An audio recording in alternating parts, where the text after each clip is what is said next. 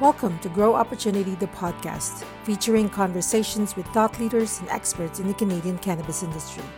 This podcast is brought to you by Emerald Harvest, premium hydroponic nutrients for simple, easy success. Hello, and welcome to the Grow Opportunity podcast. I'm your host, Marilyn de Guzman. Now that the spring season is upon us, it's a good time to be talking about outdoor cultivation. In the last year or so, Health Canada has really ramped up licensing for outdoor cannabis growing, which as of August 2020, I believe has reached 59 million square feet. It's a growing trend among cultivators that's not without the normal ups and downs that could go with any business venture. So, here to talk to me about the ins and outs of outdoor growing is one of the industry's pioneers in craft cannabis and outdoor cultivation. Alex Rumi is the Chief Strategy Officer and co founder of Good Buds, a licensed producer in Salt Spring Island, BC. Welcome, Alex. Hi, Marilyn. Thanks for having me. Yeah, thank you for joining us. Uh, in the May June issue of Grow Opportunity, we're running a feature about outdoor cultivation, and um, you were actually interviewed for that. So thanks for participating in that story. Absolutely. My pleasure. Can you talk about how Good Buds uh, got started in the industry and the rationale for growing cannabis outdoors? I'd love to take credit, but it all started with my brother Tyler. Um, so we are a family company, but um, you know he really started his cannabis career back in university, growing under the MMAR, um, the old you know medical uh, program there. But it really actually started with a a trip across the country in a, in a sprinter van with him and his partner you know they stopped in salt spring island where we we have a whole bunch of family there. And you know as an as a kid going there we never really noticed but uh, as an adult he really you know fell in love with the cannabis culture out there and the um, just the incredible growing climate for outdoor cannabis. Um, you know on salt spring you can kind of anywhere you go you'll find someone growing in their backyard and they're growing some pretty amazing stuff. So that's kind of where the idea i guess started for good buds. Um, and so you know, back in 2017, we actually started the company. He, he pulled me in. I, I was, you know, helping him since his university days, and he, he pulled me in to help uh, get the company going and started. And uh, since then, he, the first year or so, living out, uh, he was living out of the back of his van on the land. Uh, I've been helping a lot because I, I, have a background uh, working with heavily regulated industry and government. So uh, it aligned really nicely with cannabis and, and all the regulations that are involved in, in starting a, a cannabis company.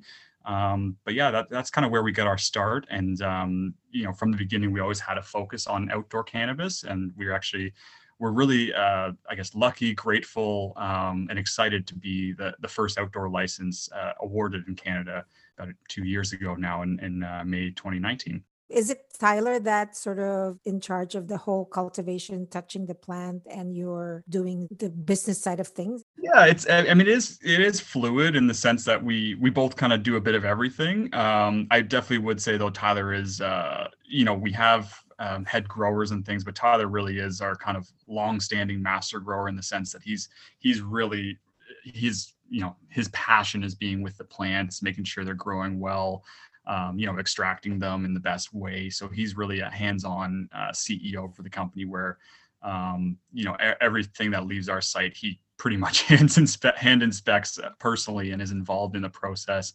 Um, you know, whereas I I do get involved a lot more in you know the regulatory stuff, uh, working with the provincial agents on the sales side of things, and a lot of more of the yeah I guess you call it like the business side of things to to help kind of round out our our our strengths. So yeah, it's a it's a nice kind of yin and yang relationship between the two of us. Right. What are your views and principles when it comes to growing cannabis for your consumers? Uh, uh the company vision, eh, um, I would say, uh, we really focus on uh, just growing products that customers would want and would be excited about. Um, so, you know, it's all about the craft quality and kind of that personal touch on the product. Um, we, uh, I actually have a background, uh, did my degree in international development, which is completely unrelated to cannabis actually. Uh, but it did give me some nice exposure to things like you know ecological economics like regenerative agriculture. Uh, i also did a lot of learning about you know industries like coffee where they have all these um, more equitable ways of doing things now like the fair trade direct trade shade, shade grown etc um, so that helped give some ideas on you know the way we want to, to set this company up and do things and so we really do try to always do things ethically um, both in terms of the environment and the people. A, a nice, proud achievement of ours is we were actually BC's first uh, certified living wage employer in cannabis, um, and the second in Canada, and something that we kind of been doing since the start. But we, uh, you know, we got that certification last year uh, because we didn't know it existed before that. But uh, you know, we find that in treating the employees right, they they put a little bit more you know tender love and care into the plants. Um, you know, and they're a little bit you know happier employees make happier products. Um, and then you know the other big piece for us is the environment.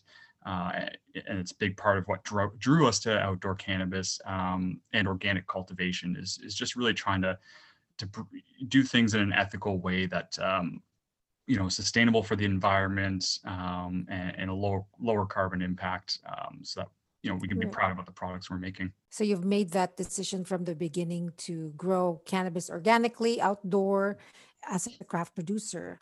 Can you talk about some of the advantages and disadvantages for outdoor cultivation particularly from your perspective as a small batch craft production organic producer you know, speaking about the advantages, I think maybe I'll point out three three of the you know the big ones because you could go on forever. But you know, the first one would obviously be um, the environmental impact. Um, so it's something that we you know feel very strongly about. Uh, cannabis is at the end of the day a plant, and you know plants don't typically grow indoors in a sterile factory environment and so outdoor, you know, it's just so much more sustainable than indoor uh, over the long term uh, when you're growing at scale. And so, you know, we did some calculations internally about um, our own field and uh, based on some US data, and uh, we found that we were saving about the equivalent of 9,900 homes uh, over the months that we were growing outdoors uh, versus if we had grown that same, you know, those same plants indoors. So it's, you know, there's a massive impact uh, in terms of your energy costs um, and energy use, um, but there's also a whole lot less waste from outdoor. Like we don't use any plastic pots or, you know, synthetic growing medium. We, uh, we put, you know, plants into soil uh, and we use organic fertilizers to, you know, make that soil more, um, more fertile.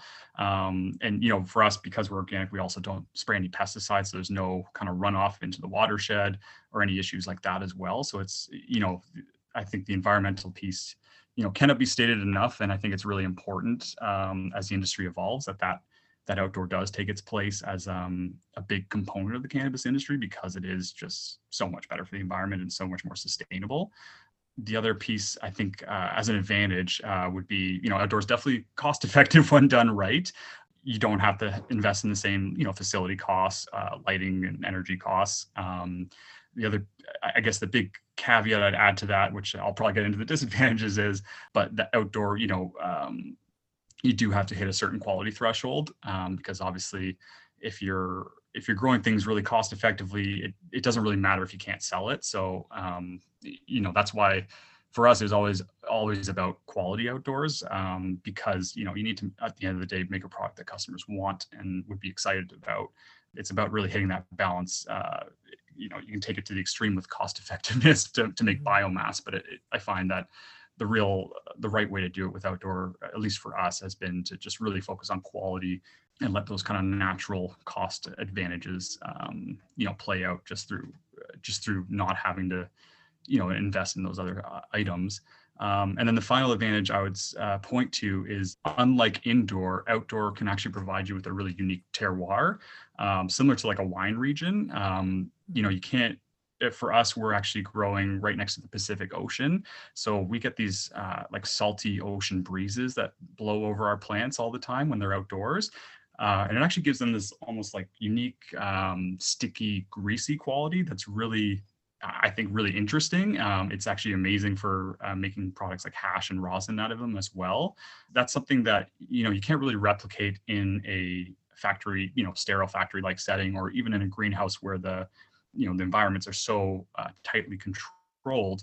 Um, but it's something that I think will over time evolve with the cannabis industry. Like you see in the United States with the Emerald Triangle, the Emerald Cup, um, you know, Humboldt County, there's a lot of these really top tier growers uh, who grow within this specific region of California uh, that has almost like world renown uh, because it's just so unique and special.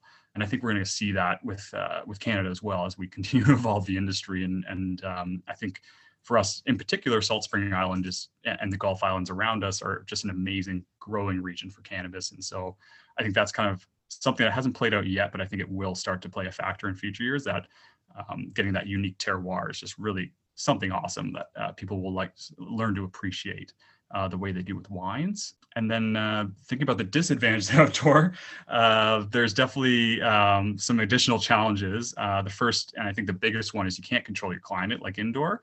So you really do need to pick the right location to help offset that. You know, we're lucky in that Salt Spring Island is a very mild climate, good for growing cannabis, but there are places where it's whether it's the light season or the, the temperatures can turn on you pretty quickly if uh, if you're not careful. So the climate can definitely be, play a factor from our end, it's you know it's location, but it's also uh, you just have to focus a bit more on the soil composition and your genetics to be uh, to kind of compensate for the fact that you can't control that climate because you know not only do you want good flavor and potency but uh, with outdoor you also have to find those genetics that uh, they grow well in your climate so um, and, and that are maybe resistant to common issues within your climate. So for us, for example, powdery mildew is a big thing that comes later in the fall. Um, so we, you know, are targeting strains for our outdoor that not only deliver kind of potency and quality, but that are also either early finishers or uh, resistant to powdery mildew, which is so it just kind of adds that extra layer of complexity uh, to what you're growing, especially around the genetics. I guess the second uh, disadvantage that I'd point out is um, there's definitely a uh, stigma around outdoor being lower quality than indoor, um, especially in Canada. I think it's something that we'll get beyond, but um, it's something that happened because of you know the black market days. People were often, I guess, bush growing or guerrilla growing, uh, and weren't really giving the plants the the TLC that they need to thrive. And so especially in the short term in the next couple of years outdoor producers really do need to bring their a game to get noticed uh, and to overcome that hurdle of, of customers kind of thinking that outdoor maybe isn't as good as indoor you know you mentioned you know you're expo- you're exposed to the environment you know growing outdoors mm-hmm. so how do you manage pests so as an organic grower we actually just use beneficial mm-hmm. um, you know beneficial organisms and and just try to make sure that our our our plants are as um, strong and resistant as possible. So we we plant cover crops um, like clover to help um, you know infuse the nutrients into the soil, but also to help kind of uh, ward off pests naturally. Um, and then we also grow. Uh, it's also through our strain uh, selection where we grow strains that are naturally resistant, like I mentioned, to things like powdery mildew or other pests. Um, you know, it's it's in your strain selection as well as the um, that's kind of the way you, you grow um, and that's kind of how we're doing it through more organic methods right do, do you guys grow all year we actually have um, a small indoor facility. So we have um, like we grow in a double wide recycled shipping containers actually. So we have a, about 14 rooms indoors that we do that like extra small batch um, production indoors. Uh, and that's where we keep our mother stock for the outdoor um, season to, to cut the clones you know that we transplant outdoors. Um, but we actually only do one crop cycle per year uh, from mm-hmm. about may till october. You you mentioned the uh, the stigma around you know outdoor versus indoor um, you know there are perceptions or misperceptions out there that indoor grown cannabis is of a higher quality than outdoor grown. Could you talk a little bit more about that and why that's not true? why you beg to disagree? um, so I think, you know, the way I'd, I'd probably put it is I think indoor you can control things a lot easier. So it's easier to get, um, you know, within that threshold of high quality. Uh, with outdoor, you do have a bit more of a wide range. Uh, and what I mean by that is um, you can still get some strains and some product that's able to compete with the absolute best indoor. Uh, we were lucky enough last year to have one of our strains outdoors hit 28% THC uh, which you know for us we were clicking our heels and, and thrilled about that uh, and are you know planting a lot of that same strain this year hoping to get similar results. But i think you know typically outdoor you might cap out in kind of the high teens for for thc and so i know as um, you know in canada especially uh, thc has been really the i guess the the poster boy for quality uh, in in the early years of legalization. I think the market is evolving where people care more about things like terpenes, uh, flavor profiles. And so uh, that's really where outdoor shines. Um, is in like the terps, the flavor, um, the unique, like I mentioned, the terroir, uh, bringing that kind of unique, almost wine region like quality to your cannabis, where it's it's unique based on its location as well. Um, and so I think as the market continues to evolve and people continue to get more educated about things, you know, like the terps and the flavor, uh, people's uh, perception of the outdoor will uh, will evolve with it um, to the point where I think you'll see growers that are producing really high quality craft outdoor um, being considered in the same caliber as you know the really high quality indoor but yeah no i think it's uh, the initial reaction of uh, you know people growing bush in out in the legacy market and then uh, some of the early movers kind of doing it only for biomass i think it gives the wrong impression of outdoor and but outdoor really you know it can be up there with some really good indoor stuff as well Right. And I guess the, the really the bottom line is, you know, the consumers and their experiences with the products, right? It's just Mhm. developing consumer preference and, you know, their experiences with the specific products. for sure You mentioned, um, you know, the evolving market and the industry has also been evolving, I guess, um, in the last year.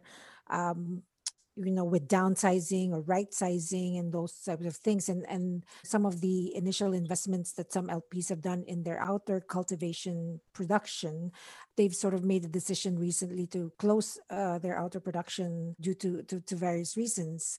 What insights can you provide uh, you know from a business perspective to ensure the success a, of a commercial outdoor grow? You know uh, speaking about some of those early investors that uh, have since kind of changed course and focused, you know, on their indoor operations or other operations. Um, I do think at the beginning there was an allure of you know low cost, high margin product uh, at massive scales uh, with outdoor, and that's I think why a lot of people got into it for you know just cheap biomass essentially. um, and I think um, you know kind of goes back to what I mentioned earlier. It's uh, you know outdoor it can be very cost effective, but I think um, with outdoor there's actually an even greater need to prove your quality because at the end of the day the product needs to be sellable and customers need to want to buy it and, and to enjoy it uh, for it to be successful no matter how cheaply you can grow it. I think that's uh, the big equation that people need to really consider when they're thinking about outdoors that actually almost to the same degree or even more than indoor you really need to focus on quality uh, when when you're growing outdoors to to have it uh, be successful. Um, you know for us I, I guess an insight that I would give is, um, you know, for us, the first couple years, uh, we considered it almost R and D years in, in, a lot of ways, in that we um, we tested out a whole bunch of genetics on our field. Um, we checked, we, we, tried out different soil compositions um, and all all sorts of different variables uh, within our field to try and really figure out what worked within our land um, because you can't control the climate um, and you can't control some of those factors that you could with indoor it's the for outdoor it's not quite as clear cut like you know there are guidelines for growing good outdoor but it's not quite as clear cut as indoor. Um, so you know uh, something that where we found success is we we, we actually planted over 100000 um, f1 seeds so first generation seeds in our field over the last two years um, and just did a massive pheno hunt uh, for R&D purposes, just to really hone in on those genetics that were performing in our field and, and did really uh, thrive in our microclimate. Um, and so, you know, we probably could have done better financially had we had we just you know, thrown some clones into the field. But I think uh, what we've gotten as the end result of that is we actually, you know, have that strain I mentioned earlier, Glue Rangitan, which hit 28% last year. We had a few others that were just producing incredible. Um, we have one called Snow God, which is a, a, live rosin that we're that's in BC right now. That's I think it was 94% total cannabinoids plus another five and a half percent terps. So it's uh you know just an incredible quality like live rosin. Um, and that was grown in our outdoor field. So it's um you know for us we we took a bit more time with it and uh, really focused on the long game and i think that will pay off in in future years um, as we kind of can start actually reaping the benefit of that. Whereas I think um, if you approach outdoor as a, hey, let's just throw a whole bunch of seeds and, and try and get the maximum volume out of it uh, the first year, you might, yeah, there, there are probably going to be some hiccups. yeah. Yeah, that, that's a great point. That's, there's really, it goes to show there's really no shortcut to success, right? So, you know, as an outdoor grower, with the climate change that's happening right now, I'm wondering if that's part of your um, business development plans. It's definitely something that we take seriously and, and do consider uh, a, you know, I guess a serious risk or threat to the business, uh, and something that you just you have to manage through risk management. Um, you know, from our perspective, uh, we do have a smaller indoor operation that we we run year round, um, and one small kind of lower tech greenhouse. Um, so we we've kind of tried to break our cultivation into a couple different categories just uh, to help mitigate any risk of uh, you know call it an adverse weather event, uh, crop failure uh, in any given year. Um, there, you know, for from our past experience last year we actually uh, on salt spring island there was a there's a whole lot of wildfires happening in um, you know on the west coast in the united states and in canada even on vancouver island there's a, a whole bunch of wildfires so we had a few a good week or so of um, you know a lot of smog and um, you know adverse weather that fortunately didn't really impact the crop but um, you know i could see in future years that becoming a concern as uh, you know every year it seems to be an issue, uh, especially in BC um, in the late summer. So uh, it's something that we definitely we try to manage internally through just having different means of cultivation. We also um, on our from our genetic perspective, we plant uh, we purposely plant some early finishers, some later finishers. Um, typically, you know, your early finishers don't yield as high as your later finishers, but it's almost a, another form of risk management where you can pull some plants out in August and others in October um, to try and get the maximum yield uh, from those extra two months. But it, it's a nice, you know, risk management approach as well.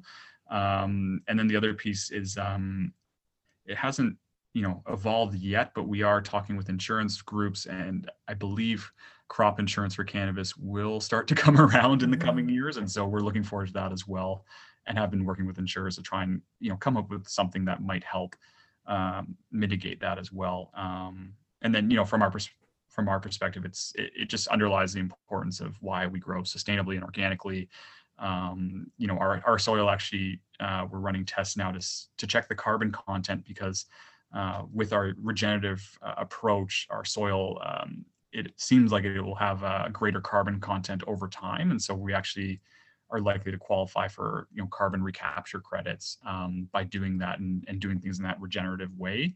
Um, so you know it's a bit of a I guess a, a, holistic approach that we're taking, trying to do our part to reduce the impact of climate change, while also you know through our operations mitigating it and uh, look at the outside sources like insurers to try and find you know backup solutions. That sounds that's really interesting. Um, Mhm. I want to jump to the discussion around craft cannabis. There's been a push uh, to highlight some of these craft producers with the OCS um, introducing a craft section in the website. Even the number of craft producers and micro cultivators have grown significantly over the last year or so. What do you think this means for the industry, and what role do you see craft producers playing in the overall development and progress of the cannabis industry? I think it's fantastic that craft producers are on the rise. Mm-hmm. Um, I think it's amazing for the industry and it's amazing for customers in particular because they get more choice. Um, and, and, craft producers tend to bring just really unique products to the table or different strains, you know, different products. So as a whole, I think it's amazing and it's it's definitely uh, good for the evolution of the industry um, and for you know customers at the end of the day. I do think it's it's been a challenging one though because the word craft is thrown around a lot of in our, in our industry, and I do think it'd be great to get some way of um, getting alignment on what craft actually means, mm-hmm. um, because I do see you know examples of companies that are we'll just say brands of a definitely not craft producer, uh, you know, with mega facilities, uh, calling themselves craft, um, and you know, using that lang- language in a way to you know attract more customers to their products. And so, you know, I think what OCS is doing is a great first step in terms of trying to, you know, okay, here are some key criteria that we are considering craft and and very being very explicit about what those are. Um, i think that's the right approach to take to try and you know find a way to just i guess educate consumers and make take out the the confusion about what craft truly is um, within the marketplace and, and, which products are do qualify as craft. I, mean in general i do think it's great though that the craft growers are coming up and i do think they're going to continue to take a, a larger portion of the market um, because people that consume the most cannabis typically want those more interesting products um, and, and they want to try new things. And so having a robust craft market, I think is, is fantastic. You know, I've heard that uh, also eh, from other craft producers. It's just the lack of the standard definition of what craft is, right? Mm-hmm. Is that something you'd like to see in the review of the Cannabis Act? Or um, is that something that the industry just has to come up with a standard? You know, it's a good question. I think um, it probably would follow the industry uh, through, you know, maybe creating some sort of certifi- certifying body, you know, similar to the way you know we're organic certified uh, because we follow specific organic standards through uh, Fraser Valley Organic Producers Association or our you know living wage certification that we have is because we meet certain thresholds on you know minimum salaries for employees. So I, I do think there could be a regulating body for craft as well, where we uh, as an industry, uh, it's an independent body or, or maybe an industry association that uh, comes up with a, some sort of certification where it meets a certain threshold in terms of, you know, I, I think things like batch size, um, total, perhaps total facility size, um, you know, hang dried, hand trimmed, all those kind of features that you would expect for as a customer for your, uh, you know, craft product to qualify as craft. But yeah, I think it probably would fall to industry just because I mean, Health Canada, you know, they're they're really focused on customer safety and, and um, you know the safety of Canadians first and foremost, and so it doesn't. It's a little bit out of their, um, I guess, their core area of concern. So I feel like industry, it's something industry should probably look to. Despite the uh, the increased number, the increased number of licenses issued to uh, micro cultivators, um, you know, that will pave the way for craft production. Are you seeing any other barriers for the craft producers to really you know have that level playing field with the large scale producers and really flourish as a category? Um, I, I, think the biggest one is around uh, fi- funding and finances. Um, you know the canadian finance financial industry has won't touch cannabis with a 10 foot pole. Um, essentially. Mm-hmm. so we've run into it ourselves where none of the big five banks would touch us, um, you know, having to pay exorbitant fees just to open a bank account, um, not, you know, being able to get a, a loan or a credit card, you know, co- company credit card or anything like that, that, you know, normal businesses never would have to deal with. Um, it, it's just really, they put you through the wringer, uh, any, you know, financial institution in Canada. And unfortunately, it's just a completely different standard for cannabis companies than any other company or any other industry in Canada. It's it's almost treated as a pseudo, you know, illegal market still by the finance industry, and so I think that has been devastating for smaller producers um, because you essentially have to come up with the cash up front. Uh, in an industry where it's extremely capital intensive, um, you know, from our perspective, we had to you, know, you have to have your facility ready uh, to get your Health Canada license, and then you have to grow at least two different batches uh, to qualify for a sales license. Um, so, uh, you, know, it, it, I think they've tightened up their timelines, but uh, at, at, our time, it took a from when we got our cultivation license to our sales license, it was almost a year and a half that we were, you know, an operating concern and we couldn't make a single sale. Um, so you know things like that are it's extremely difficult for you know smaller companies that uh, maybe aren't public on the stock exchange and have you know tens of millions of investor funds. Um, you know the lack of financing or, or, financial support through the through the Canadian finance industry is, is definitely a big barrier I think for for craft growers.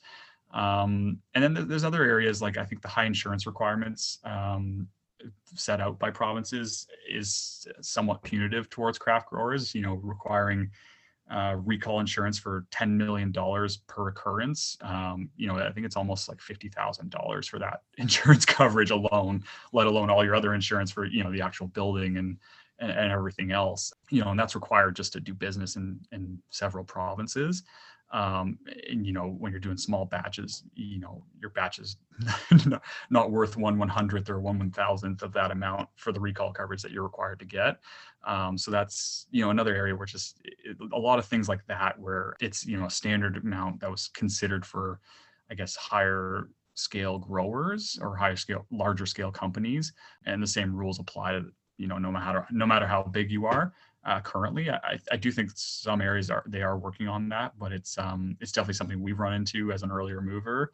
you know, and and then the provincial, you know, buying agencies' emphasis on minimum quantities and consistent supply is a challenge as well because as a craft grower, you want to be releasing small batch, unique stuff and and changing the strains uh, frequently. But um, the provinces, you know, to date have often focused a lot on you know product consistency and uh, you know dependability, so always being in stock. And so you know it also plays to the larger producers' uh, favor again. I guess from the customer perspective, it's fortunately there is a lot of support for craft, but you know on the price price bottoming out is a challenge where some of these big mm-hmm. producers are essentially dumping product at very low cost you know old inventory or things like that it just really sends has ripple effects through the the whole market and um, you know this emphasis on thc is also challenging for craft growers um, but I, I, think that's all evolving as more craft growers come in. Th- those types of challenges uh, in the consumers' minds will probably alleviate and make things better for everyone else when the more craft growers keep coming in. Right. So Ontario Cannabis Stores, Ontario has done this craft category. Are you seeing a similar trend in other, like in BC or in other parts of the country that you're doing business in, um, in terms of uh, giving it a you know a spotlight section in in the stores? I, definitely at the retail level, I think um, retailers are very interested in craft and it, it's something unique that they can talk about. Um, so I think uh, you know retailers for sure have been have been great advocates for us, and we have lots of amazing retail partners who like to support our product because it's you know family grown, craft organic, um, you know a little guy grown by a little guy, not the uh, you know mm-hmm. the, the Goliath. Um, and so I think there's there's a lot of support for it at the retail and the customer level. Um, the provincial level, it's um, I think Ontario's taken a nice step with this. The other provinces, I, am not sure if I've seen it specifically. Um, some of some other provinces do have, um, I guess, lower barriers to entry in some ways, um, which is helpful. Uh, so I think you know they're all kind of doing their different approach to how to support craft. Uh, but yeah, I would. I, I, mean, I would like to see more of it. Obviously, uh, uh, of course, uh, if possible, because I think they're, uh, you know, similar to craft beer. I think it will be, you know, a significant portion of the market in time uh, as more of these smaller players come to market. Right, and as you mentioned too, like the craft producers they have that advantage of you know the story behind their product to be able to tell that and you know use that as their market strategy i guess because mm-hmm. consumers are patronizing products that have a good story to tell, the sustainability stories and all those types of things. So yeah, it, it's really a, a, good opportunity for the craft cannabis sector to translate that into profile in the industry. Absolutely, and it's actually I, I will point out it's uh, I would you know as much as Health Canada has you know there there've been a very cautious approach. It's actually one area where it's played in the favor of the craft producer is um, Health Canada's regulations against against marketing and you know, branding and packaging. Um, it has helped to put things on a bit more of an even playing field for the smaller guys, uh, craft producers that don't have the massive you know branding and marketing budgets, um, because you are allowed to talk about okay how you grow it, uh, where you grow it, you know different features of the strain, but uh, things like celebrity endorsements or um, other marketing uh, features that you see in industries like alcohol, uh, you can't you can't use those tactics, which you know it takes a bit of um, it makes it a bit more of an even playing field for the craft producers. So that that's one feature. As much as it can be challenging to work with the, all the labeling requirements, it is uh, there's a nice side effect there for craft producers that you know you have a bit more of a chance to compete um, without you know having to spend those massive marketing budgets. Right. And speaking of telling your stories, what's some of the new things that are happening at Good Buds that people should know about? Yeah, so we're um I mean we've we recently launched a, a couple new strains that are actually happening in, in Alberta first and then rolling out to other provinces. Um you know the Glurangutan one that we that I mentioned earlier, we, we grow it indoor as well. It's uh it's a really great terpy strain and, and our Dosey melon strain. Um, and then you know the, the big one is we're just gearing up for this year's harvest and um, you know the part that excites us is this year was kind of the first year we're planting by clone uh, because we did those first two r&d years we've managed to find the absolute best phenotypes that we're really excited about. Uh, and we're basically planting our whole field in it this year. So come this kind of fall winter we should have some really exciting you know products from that outdoor field uh, similar to what we've got in market now better scale. Uh, really exciting, you know, live rosins and pre rolls and um, and other craft kind of products that are done the right way, but um, but outdoors. So yeah, we're really looking forward to that. Well, thanks so much, uh, Alex, for taking us through the the processes and your visions and your principles behind your production at Good Buds. Thank you so much mm-hmm. for joining us. Thank you, Marilyn. I really appreciate it. That concludes our episode. Thank you for joining us and stay safe, everyone. This podcast is brought to you by Emerald Harvest, premium hydroponic nutrients for simple, easy success. Join us again next time for another engaging discussion. For the latest news and information impacting the Canadian cannabis industry, visit growopportunity.ca. Until next time.